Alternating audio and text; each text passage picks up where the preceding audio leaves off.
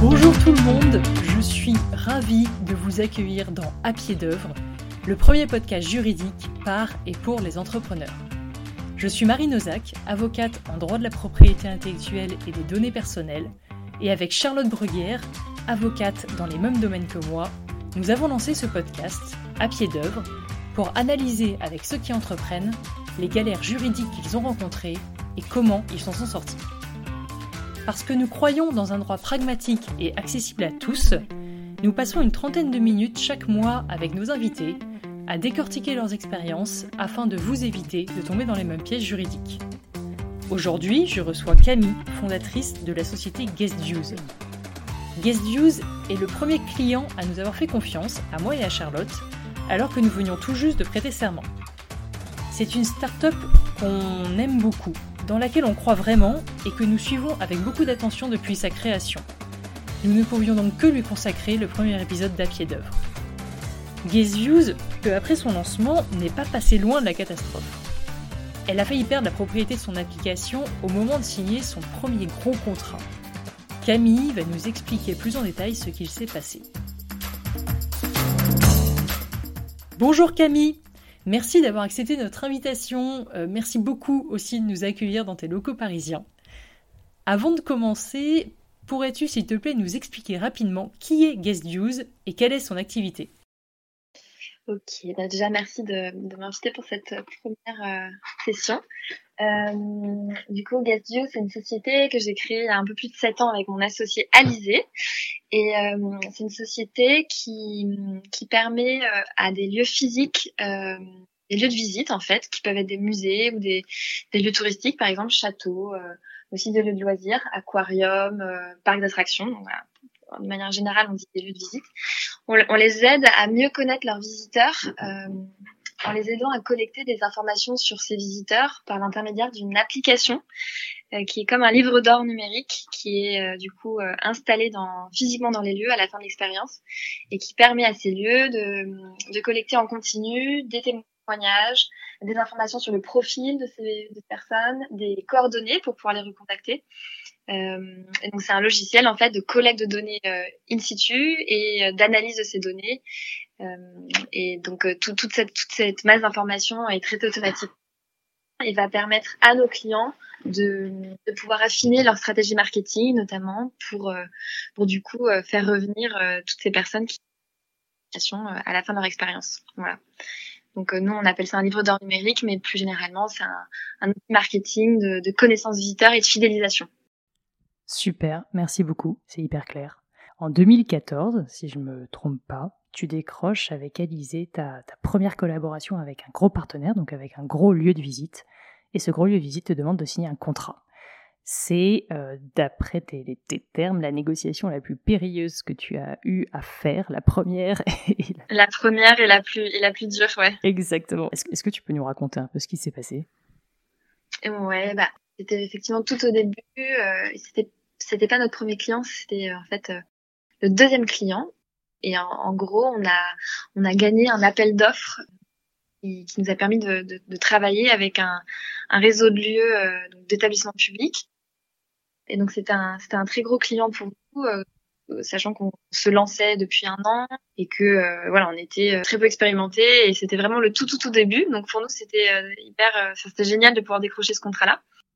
Et donc il a fallu effectivement négocier avec un mastodonte. Et la première fois qu'on a lu le contrat, en gros, enfin le contrat qui est arrivé dans nos mails, il y a eu un petit coup de stress parce que déjà c'était la première fois qu'on entendait un peu, enfin qu'on voyait de près ce que c'était un marché public, parce que c'était un établissement public, donc le contrat qu'on a reçu était, je sais pas, des 30 pages quoi, donc c'est un gros truc. C'est clair que c'est super impressionnant. Ah ouais, donc un peu le coup de stress.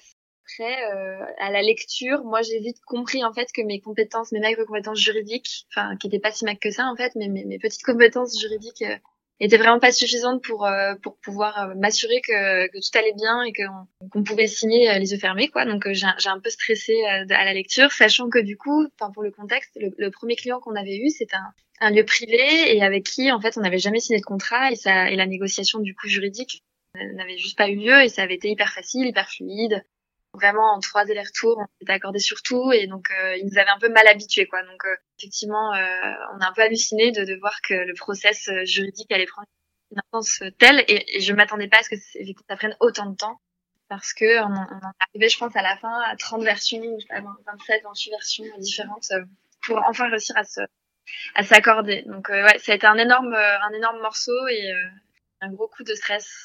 Ajouté à cela que c'était à la fin d'année.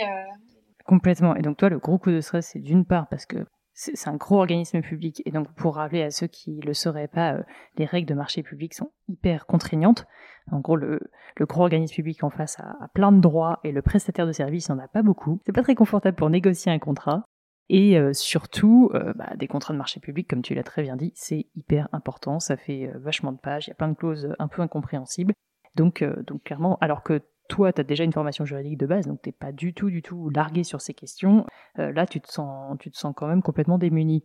Et surtout, si je comprends bien, tu identifies assez vite un problème dans le jeu des cessions de droits de propriété intellectuelle sur ton application.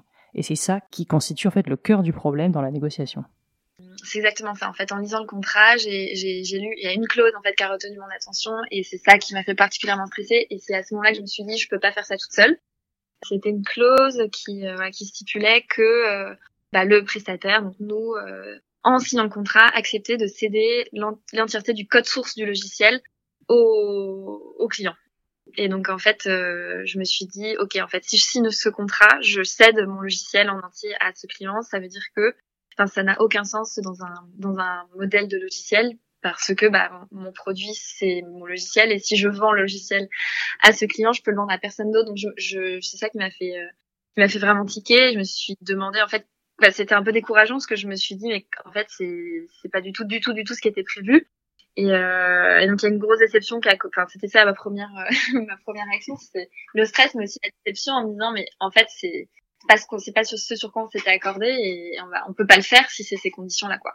Oui, parce que d'une part, c'est pas ce sur quoi vous étiez accordé, mais surtout, c'est pas du tout ton business model. Ton business model, c'est que tu es propriétaire de ton application et tu donnes l'autorisation à des clients de l'exploiter pour une durée déterminée. Tu concèdes une licence sous réserve de personnalisation, d'individualisation de ton application pour chacun de tes clients, et bien évidemment, mais il n'y a aucune cession qui est mise en œuvre. Exactement. Et donc c'est à ce moment-là que je vous ai contacté en fait, Charlotte et toi, et c'était ça le point, le gros point. Après il y en a eu d'autres, mais c'est ça le gros sujet. Et s'en est suivi. Donc vous êtes rentrés dans la boucle assez vite dans la discussion, et du coup s'en est suivi une négociation assez musclée entre donc vous, enfin moi et le client, mais vous étiez mes souffleurs dans les coulisses un peu tout le temps pour réussir à faire accepter de changer cette clause. Sachant que moi, j'avais pas du tout compris ça à l'époque, mais normalement, un contrat de marché public, il est pas négociable, en fait. Y a pas de discussion, on le reçoit, on le signe, et c'est pas du tout dans les usages de modifier des clauses. Et ça, j'avais pas forcément en tête, mais il a fallu, du coup, faire cette modification, qui était, tout l'âme du contrat était remise en question, en fait. Et ça a été super compliqué, et il y avait une grosse incompréhension en face. Et du coup, ouais, c'était assez musclé comme discussion. Et grosse incompréhension en face parce que, je pense à l'époque, donc c'était il y a 6 ans, plus de 6 ans déjà, même, peut-être même 7 ans. Et à l'époque, c'était pas du tout courant pour ce type d'établissement de passer un deal avec une start-up, en fait. Et le concept de logiciel, je pense, c'était vraiment éloigné, de l'esprit des juristes, dans le monde de la culture, quoi. Clairement, c'était tout nouveau. Donc déjà, il fallait expliquer le concept et ça, c'était pas évident du tout. Tout à fait. T'avais plusieurs montagnes en face de toi. T'avais la montagne, ils comprenaient pas ce que c'était un logiciel, ils comprenaient pas ce que c'était une licence sur un logiciel et en plus, ils avaient pas du tout l'habitude d'avoir quelqu'un qui demande des négociations de clauses. Et c'est vrai que ça, nous, on l'a appris avec toi en fait. Nous, on arrivait aussi un peu jeune avocate avec Charlotte, très sûre de nos compétences, pensant qu'on pouvait tout négocier et puis Et donc on a été aussi assez reçus, assez fraîchement par les services juridiques de cet organisme. Mais t'as quand même réussi à la fin. Enfin, on a quand même réussi à les faire plier. Comment est-ce que t'as réussi à leur faire entendre tes besoins ? Parce que nous, évidemment, en tant qu'avocats, on était là pour t'appuyer, mais c'est surtout toi qui as porté la négociation. Comment t'as réussi à vraiment les faire changer ? En fait, je pense qu'il y avait deux sujets. Déjà, pour nous, c'était pas négociable. Enfin, on n'aurait pas pu on n'aurait pas pu le faire si cette clause changeait pas. Donc pour nous, c'était, il y a un côté quand on négocie un contrat, si t'es pas prêt à, si une clause est vraiment importante pour toi, faut que tu sois prêt à lâcher le contrat si la clause ne change pas. Enfin, dans le rapport de force, enfin, je pense que c'est important. Je sais pas si je suis claire, mais pour nous, c'était soit on la change, soit on fait pas le deal. Oui, c'est très clair. Mais c'était très clair pour nous. Et ensuite, après, hein, c'était pas de gaieté de cœur du tout parce que c'était pour nous énorme de signer ce contrat, sachant que ça allait changer toute la phase de la boîte, ça allait nous faire décoller, donc il fallait qu'on trouve une solution, quoi. Donc ça, c'était, je pense, c'est le contexte faisait qu'on allait tout faire pour les convaincre. Et puis après, en fait, quelque chose qui a énormément joué en notre faveur, c'est qu'en interne, on avait un gros allié qui était en fait l'interlocutrice avec qui on avait discuté en amont et qui portait le projet en interne et qui adoptait notre solution et qui était convaincue qu'il fallait qu'on travaille avec elle. Et elle a été un allié immense pour nous aider à convaincre le service juridique et plus généralement la direction et toutes les personnes qui étaient impliquées dans ce projet-là.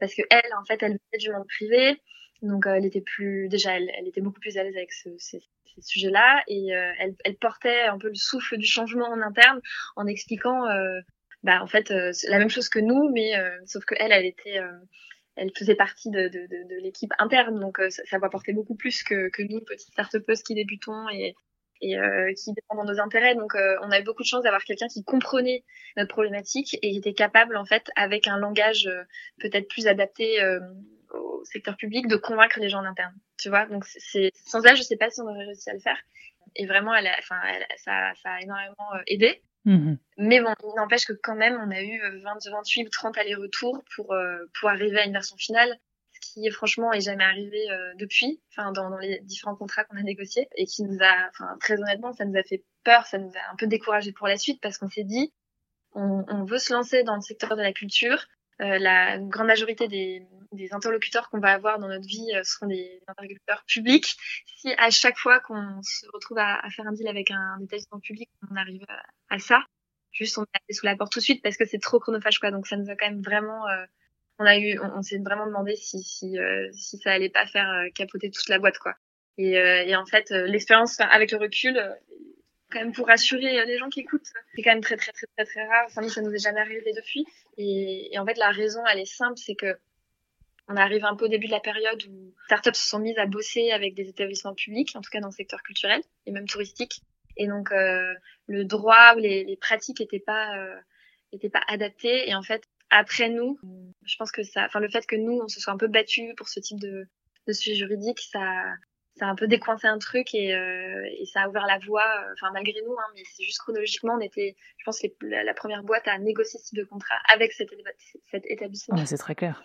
Ça a simplifié pour des gens qui sont passés après nous et en fait, pour le secteur en général, quoi. Donc ça a quand même, ça a eu beaucoup beaucoup de progrès à ce niveau-là, mais c'est vrai qu'on s'est pris un gros mur il y a 7 ans.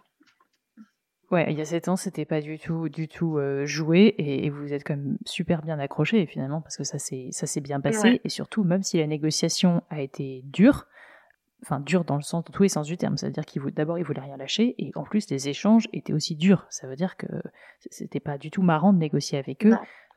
La prestation ensuite s'est bien déroulée. Enfin, vous n'avez pas retrouvé ces échanges tendus ensuite pendant la prestation que vous avez fournie à ce client. Non, c'est vraiment deux phases différentes. La phase de négociation avant la mise en place d'un projet, elle est, enfin, c'est quand même, c'est pas les mêmes interlocuteurs aussi, donc c'est pas parce qu'une négo se passe de manière tendue que ensuite la réalisation sera tendue.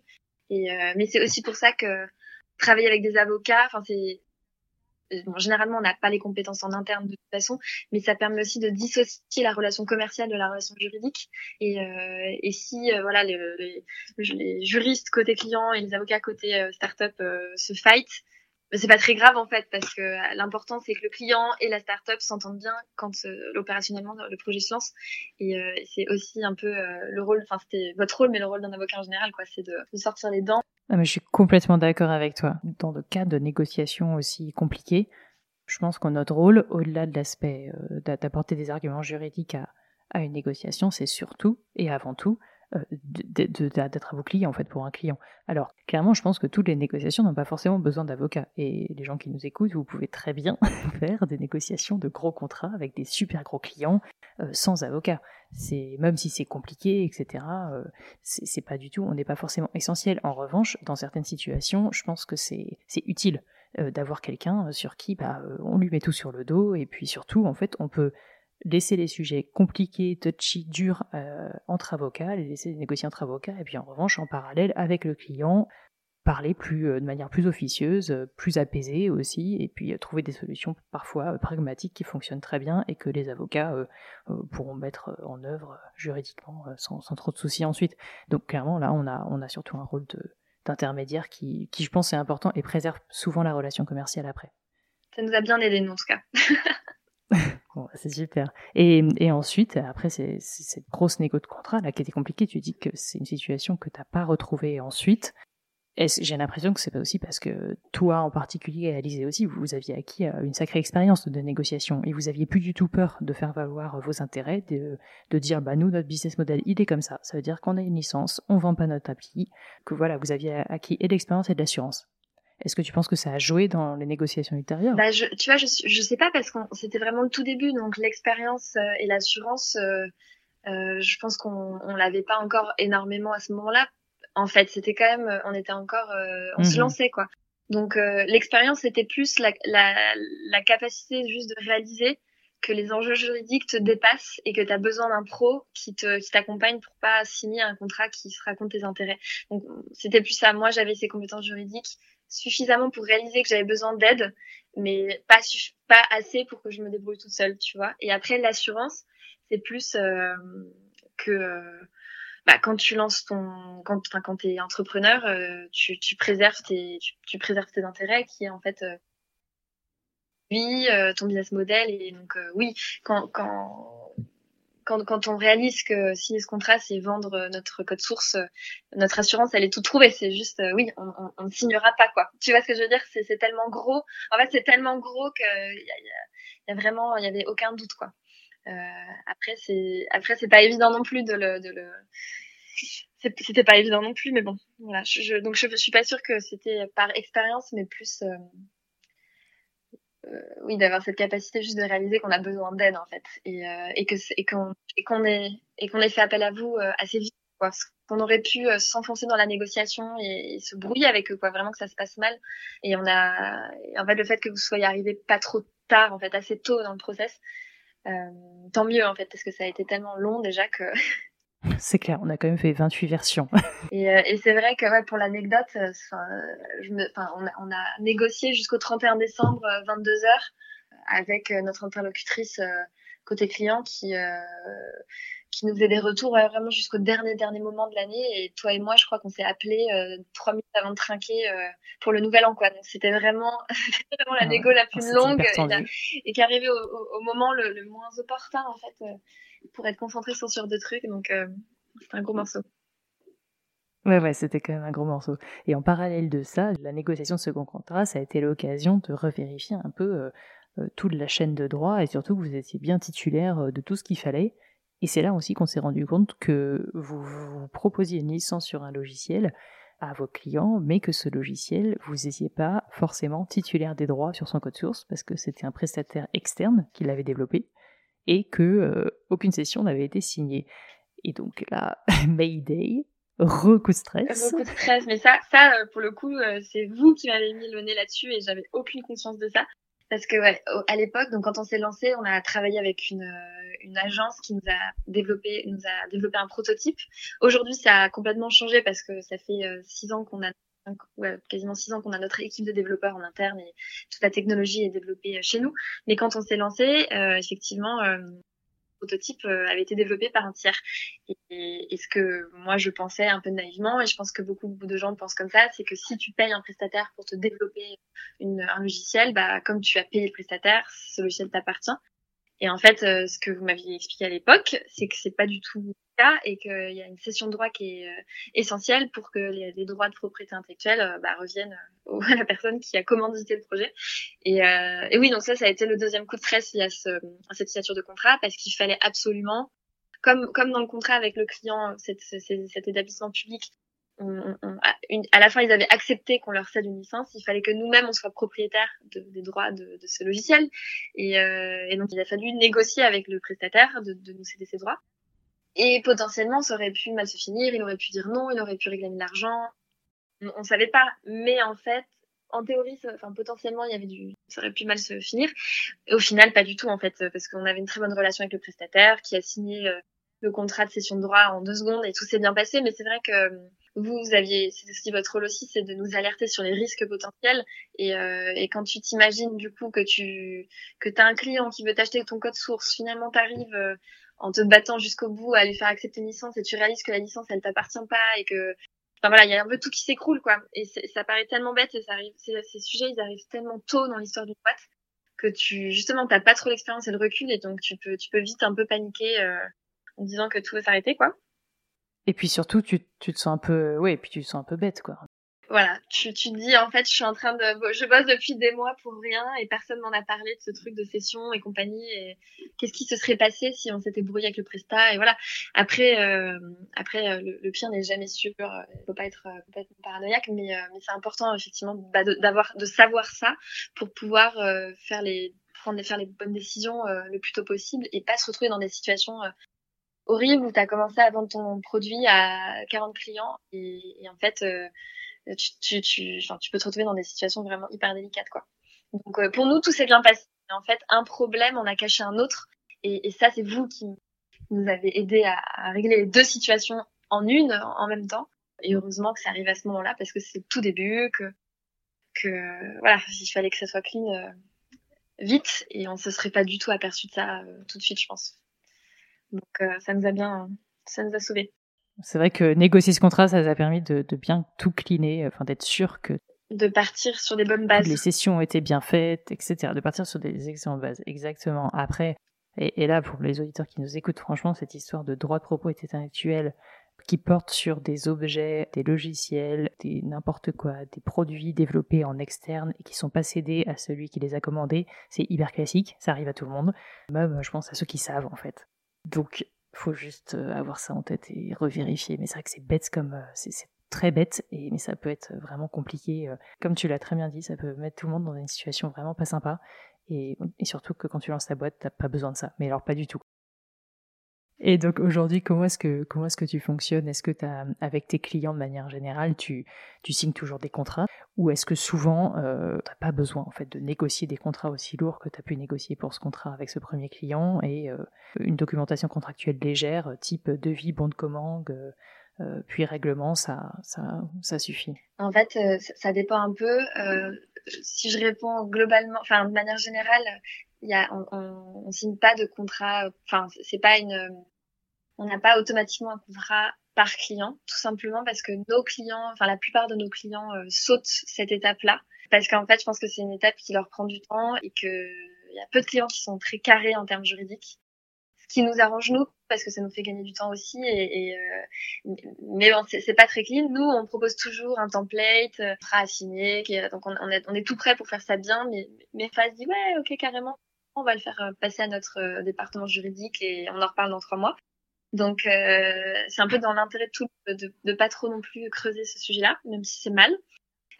Après les clients, les établissements publics sont quand même un peu plus regardants sur les sujets de contrat, d'autant que nous on manipule beaucoup de données personnelles, donc tous les sujets RGPD quand même ça a bien sensibilisé tout le monde. Et quand on a du coup quand on gagne des marchés publics, en fait les contrats sont vachement plus, enfin les contrats sont mieux rédigés aujourd'hui qu'à l'époque et donc du coup il y a plus aucun problème en fait, c'est plus du tout une... En fait, les contrats ils sont propres et il n'y a rien à changer, et ça va beaucoup plus vite. Donc la partie juridique ça prend du temps, mais au final beaucoup moins que ce qu'on imaginait quand on a commencé. Mmh. Ça prend du temps au début, quoi, le temps de te roder. En fait, ça prend du temps au début quand tu découvres le sujet et que tu te mets à réaliser que c'est un gros morceau. Et après, en fait, si au début tu mets en place une documentation juridique propre et que tout est carré, là c'est beaucoup plus simple en fait, parce que justement tu dis à ton client bah moi je suis prête à à gérer le côté juridique et vous. Et puis généralement, il n'y a pas de réponse à et vous, et donc on ne perd pas de temps, quoi. Donc c'est un taf, c'est un travail que tu dois faire au début en fait quand t'es start-upper, bien avoir des beaux contrats propres. Et c'est juste une charge mentale en moins pour toute la vie ensuite. Et en plus, c'est bête, mais si les modèles de contrat, les templates de contrat viennent de chez toi, par définition, ils protègent bien tes intérêts, parce que c'est toi qui les as rédigés, t'as fait attention à tes intérêts à toi. Et ça leur fait gagner du temps, hein, les clients, ils sont contents. Ça leur fait gagner du temps, complètement. Et tu limites les risques, toi, de te mettre dans une situation compliquée parce que t'as signé quelque chose qu'il fallait pas signer. Donc je sais que c'est clairement pas la priorité pour les gens qui lancent leur boîte, parce que bah, c'est un budget et que t'as pas forcément envie de mettre de l'argent là-dedans, mais comme tu dis, ça, c'est une charge mentale en moins. Je pense que c'est un vrai confort à terme. Ouais, je suis d'accord. C'est mieux de négocier sur ses propres contrats que de devoir réagir sur les contrats proposés par les clients, en fait, vraiment. C'est un temps, c'est des heures et des heures et des heures de travail gagné. Ça change énormément la donne. Et puis des honoraires aussi, parce que si pour chaque nouveau contrat de client, il faut faire appel à un avocat parce qu'on n'est pas sûr que ça, ce soit OK ou pas OK, et bah, à terme, il faut mieux peut-être dépenser un peu plus au début pour avoir un vrai projet de contrat que un peu à chaque fois pour négocier un contrat, ça et là, ce qui est beaucoup plus compliqué. Merci beaucoup Camille pour ces retours d'expérience. Je suis sûre que ça intéressera plein de gens qui sont soit en lancement de boîte, soit en plein questionnement autour de l'importance ou pas de ces contrats, de ces négociations contractuelles et de manière générale l'importance du juridique dans leur activité. Ouais. Je te souhaite bon courage pour la période qui est pas du tout marrante pour les organismes comme le tien et je te dis à très bientôt. Merci beaucoup. Nous espérons que cet épisode et le retour d'expérience de Camille vous sera utile et vous a plu. Nous avons besoin de votre soutien pour faire connaître À pied d'œuvre. N'hésitez pas à nous gratifier d'une note 5 étoiles, parlez-en autour de vous, dites-nous ce qui vous a plu, ce qui vous a moins plu, ça nous aide énormément. Si vous avez des questions, des commentaires, ou si vous avez envie de plus nous connaître, rendez-vous sur la page LinkedIn d'À pied d'œuvre. Vous pouvez aussi nous suivre sur Instagram. Merci de nous avoir écoutés jusqu'au bout et à très vite.